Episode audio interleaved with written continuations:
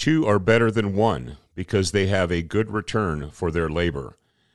If either of them falls down, one can help the other up.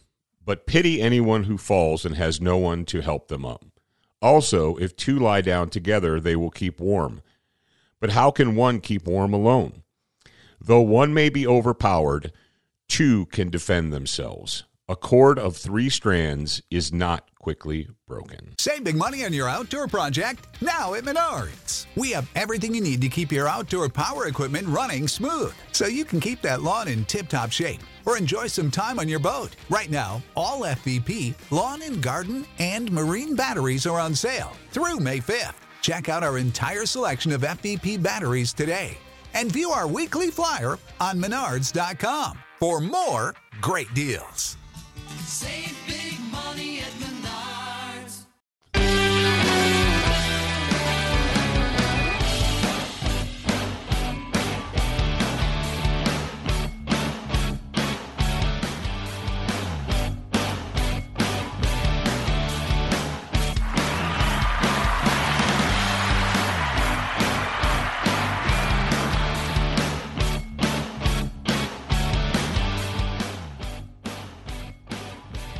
right, ladies and gentlemen, welcome back to another Legion of Michael podcast. Thank you very much for joining me. I am your host, Paul Markel.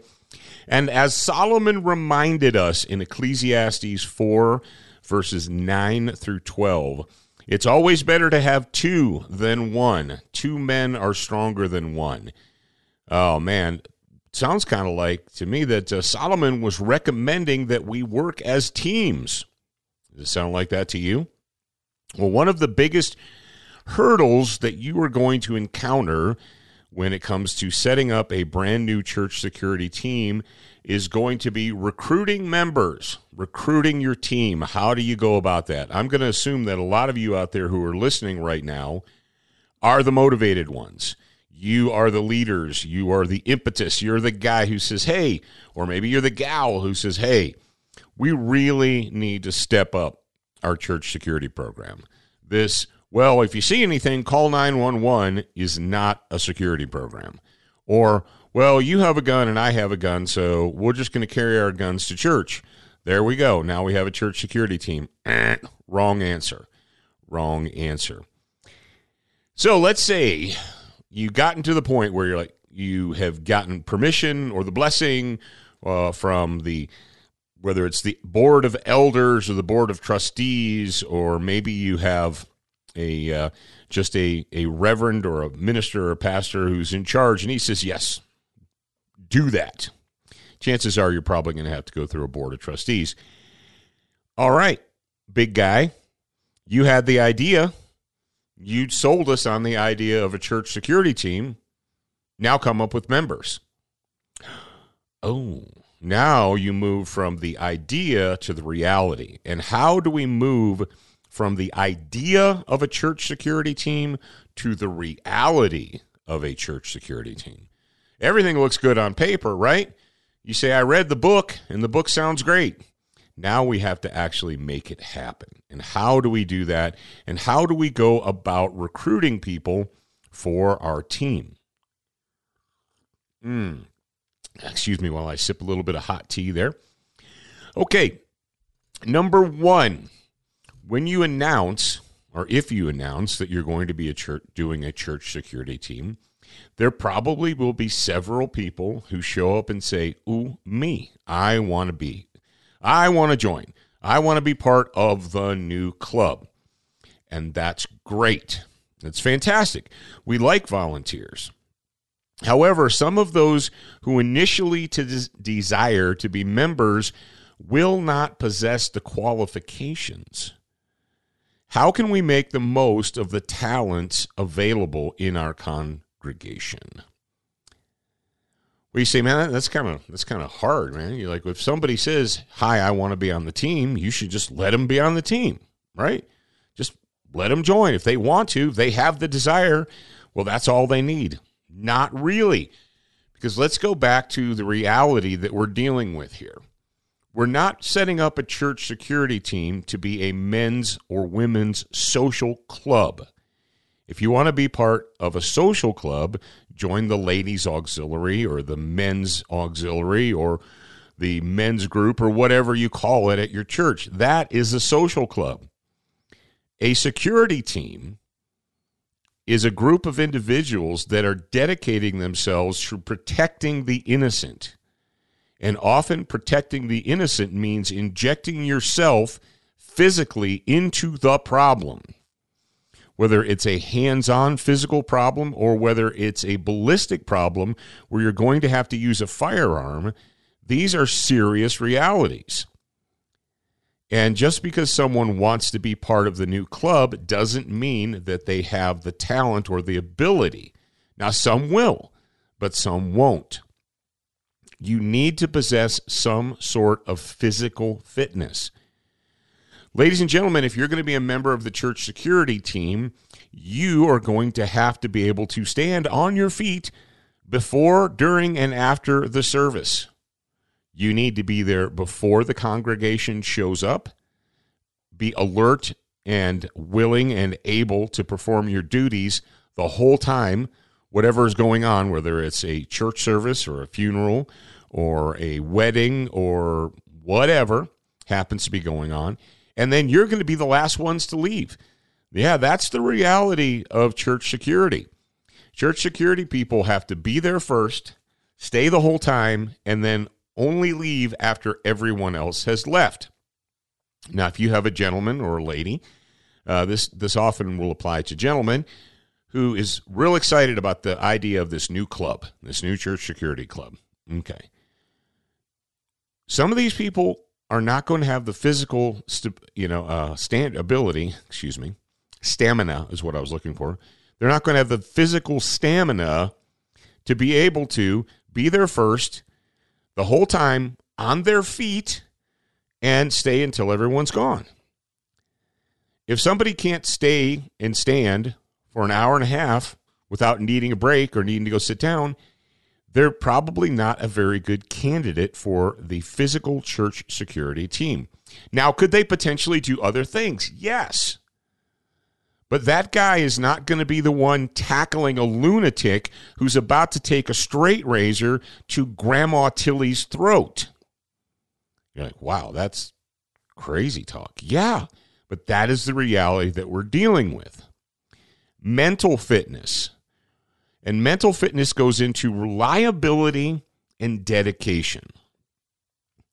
Now, if you are the leader, let's say you've been designated by the uh, the church board of elders or the trustees to come up with a team.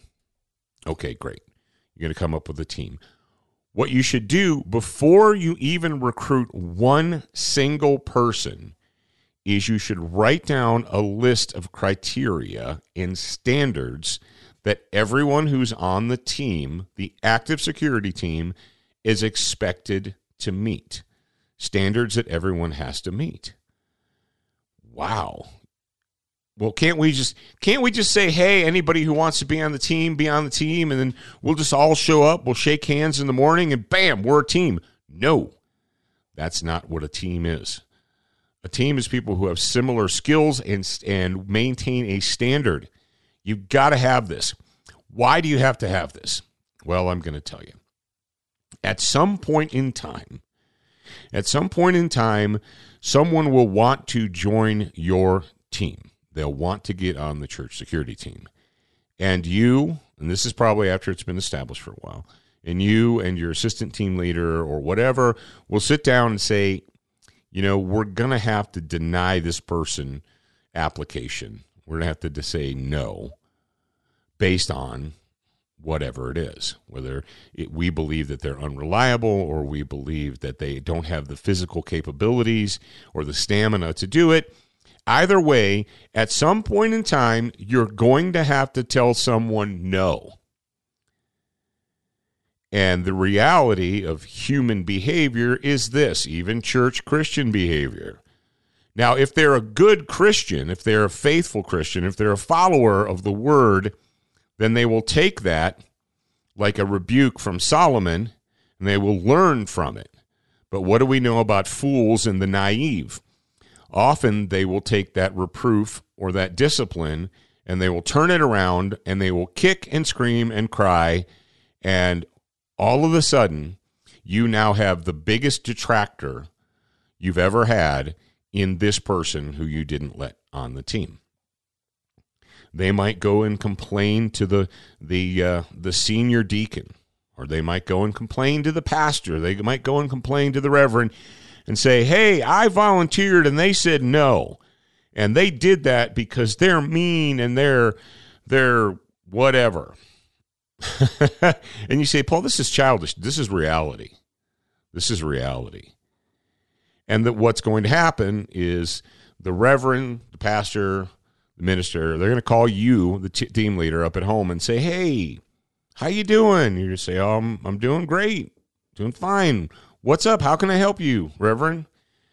Well, you know, I hate to bring this up, but I just talked to, you know, Joe Blow. I just talked to Jimmy Banats. And Jimmy said that he wanted to be part of your team, and you told him no. And now I'm not. I don't want to really get in your business, but can can you tell me why? And this is when you, because you're a smart leader, you can say, well, when we started this project, Reverend, we came up with a list of standards and criteria that every single person has to meet. And this is when he says, "Oh yeah, I, I, I seem to remember that." You say, "Well, and Jimmy Banats there, Joe Blow, doesn't meet those, and here's why." Oh, okay. Well, thank you, thank you very much, Paul. Thank you, thank you for your time. I, I appreciate it.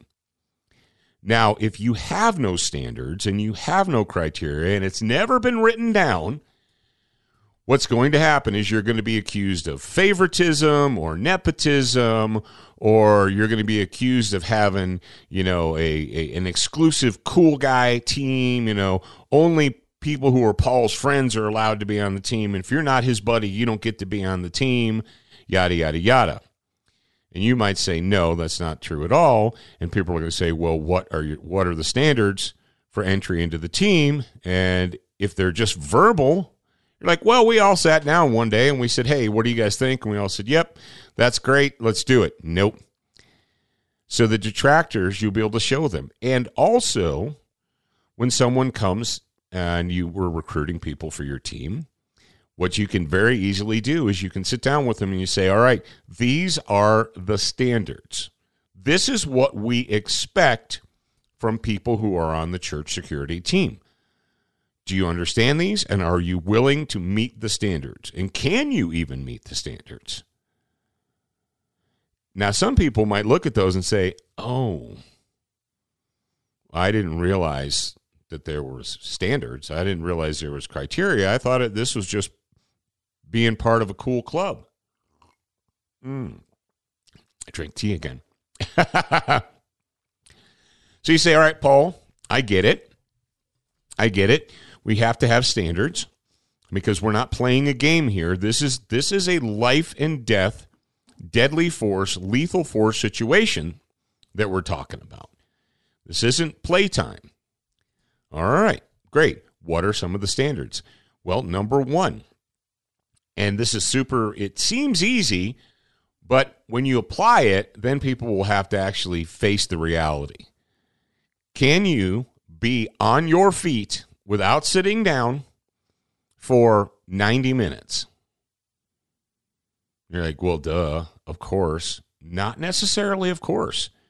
There are some people who are going to say, "Yeah, I want to be on your team. I'm a, I want to be on your team." And you say, "Okay, well, this is what we expect of you. We expect you to be at the church 15 minutes before the opening or the official opening of the ceremony, whatever it is, whether, like I said, it's a wedding or it's a church service, you need to be there before everybody else shows up. Okay. You need to be on your feet the entire time. Okay. Then you need to stay until everybody else leaves and it's only us. Then we lock up and we go home. Oh, yeah.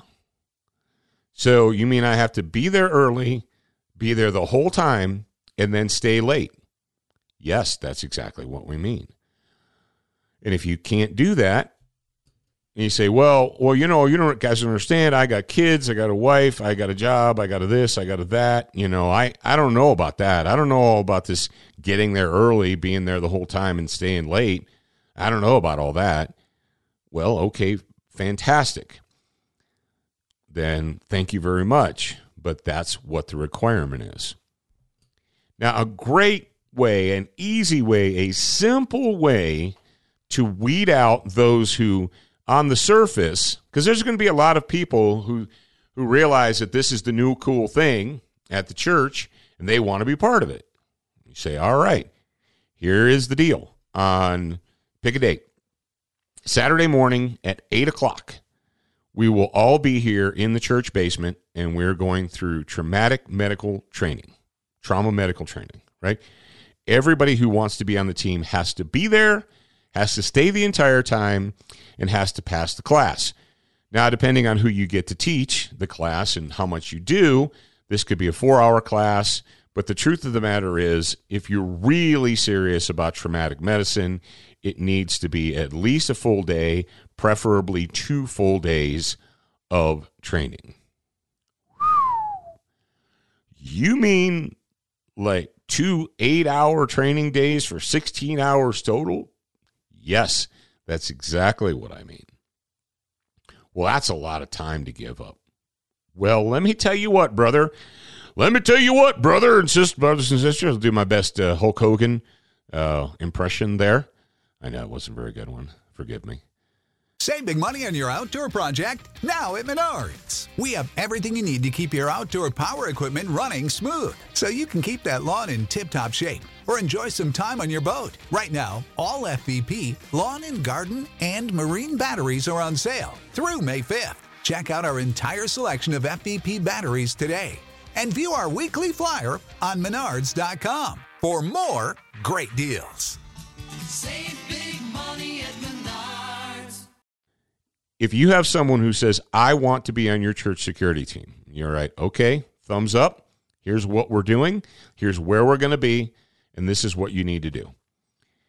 If you say, we're going to train on Saturday, and the first thing this out of this person's mouth is, well, I can come for a little while, but I can't stay all day. Um, okay. Or, well, I, I might be able to make it for the first day, but there's no way I can make it for the second day. Is that good enough? Actually, no. It's not good enough. If you have someone at the very beginning, if someone wants to be on your team, and the very first thing they do is start making excuses why they can't show up for training, that is not a person who can be relied upon. That is not a person who's demonstrating dedication or mental fitness or toughness.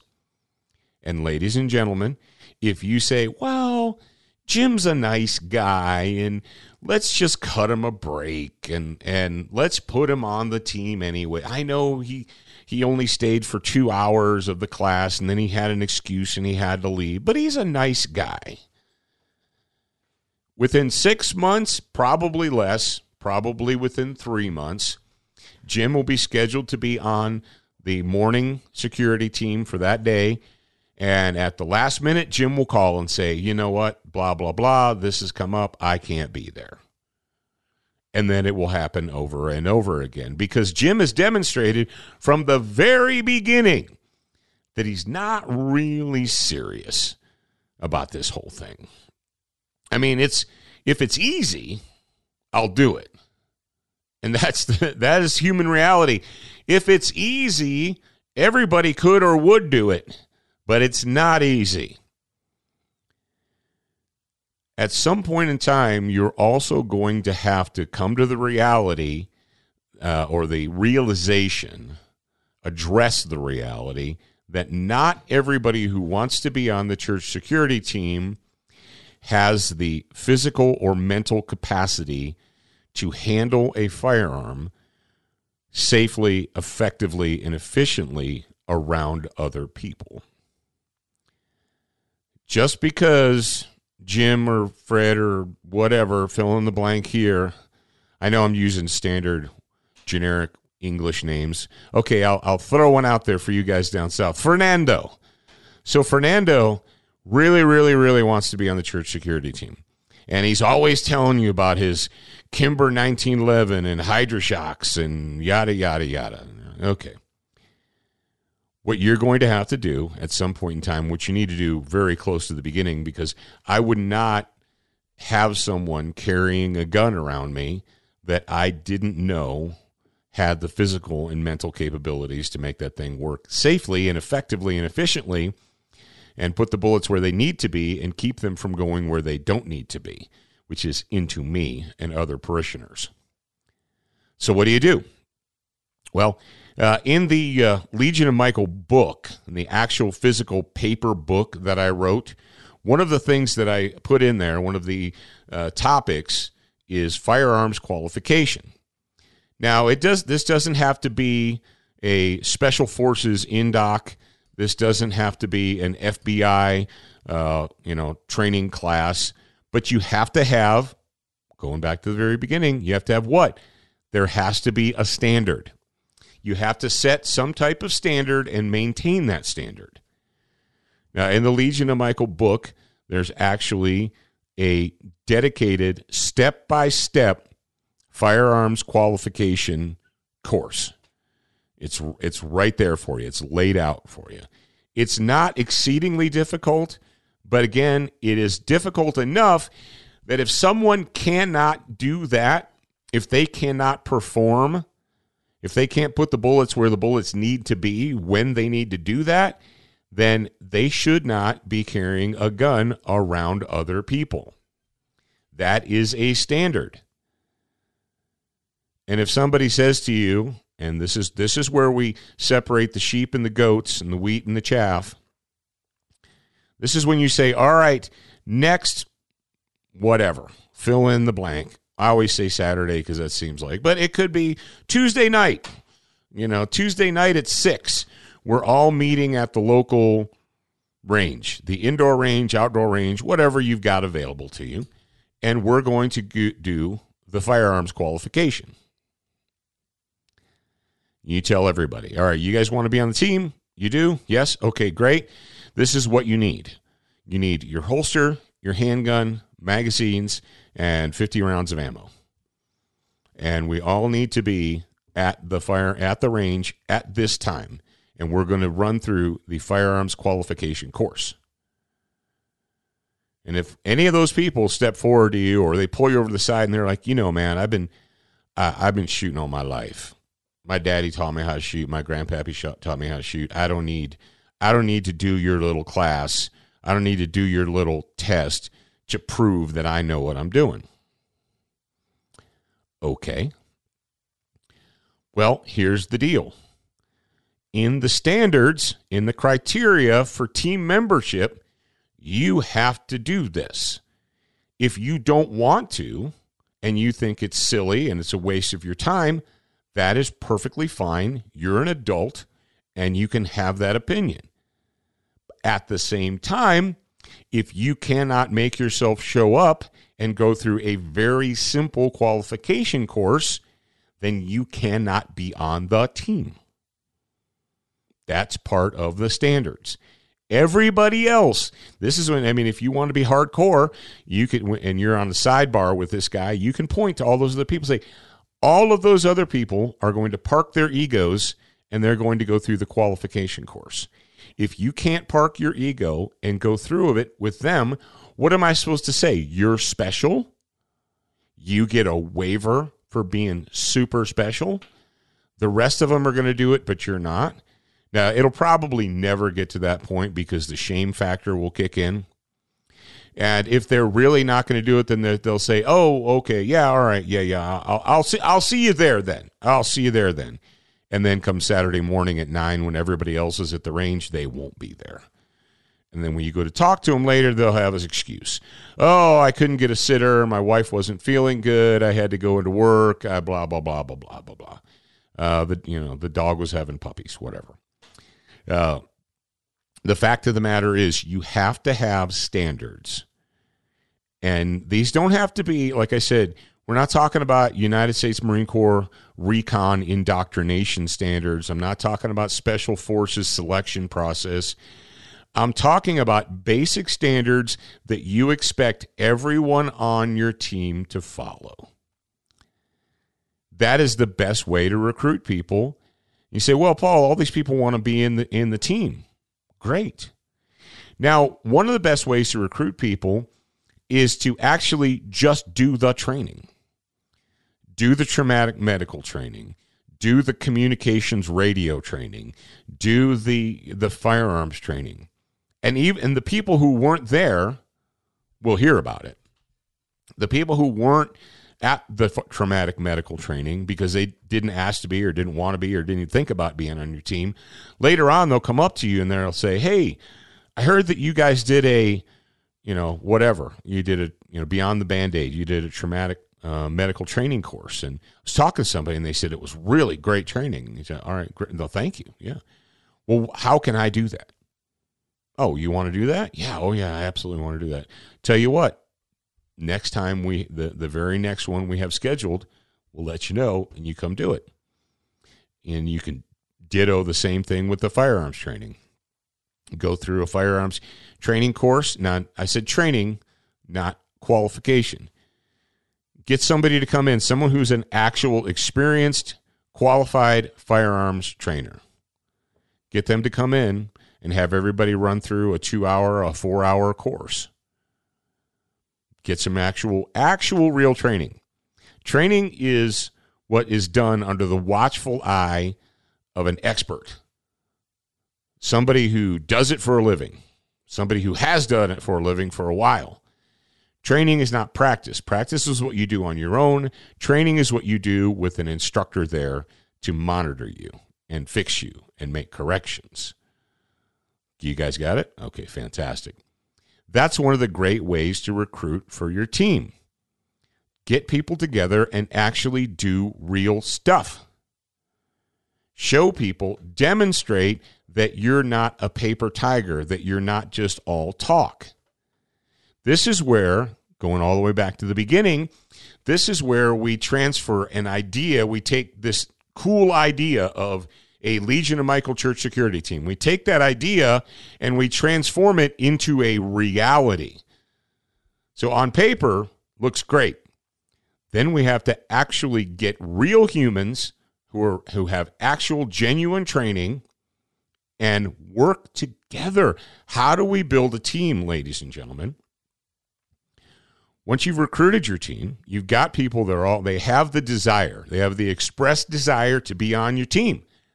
How do you get them to all actually work together and function as a team, not just a bunch of individuals? Well, you all get together and you engage in training together. You engage in practice together. You engage in whatever. You go through scenarios. Maybe you do walkthrough scenarios. Maybe you do fire drill scenarios. You could do fire drill scenarios in your church. You can go to the church and you can do uh, medical training. You know what? What would we do if, if you know Aunt Susie, everyone's favorite Aunt Susie's in the third pew back, and she falls out? Boom. She faints, and as she's going down, she clips her head at the edge of the hardwood pew. Now, Susie is sprawled out in the aisle, lovely Aunt Susie that everybody loves, passed out with a big gash in her forehead and blood's pumping out. What are we going to do? You're the church security team. You can't just stand there and stare. And you can't shoot the wound closed with your Kimber or with Hydra-Shoks. You're going to have to do something. And everyone in that church is going to expect you to do something. Oh, yeah, exactly. Run through scenario training. If you're the leader, set up scenarios. And it doesn't always have to be you know IRA terrorists or Muslim terrorists jumping out of the out of the trees.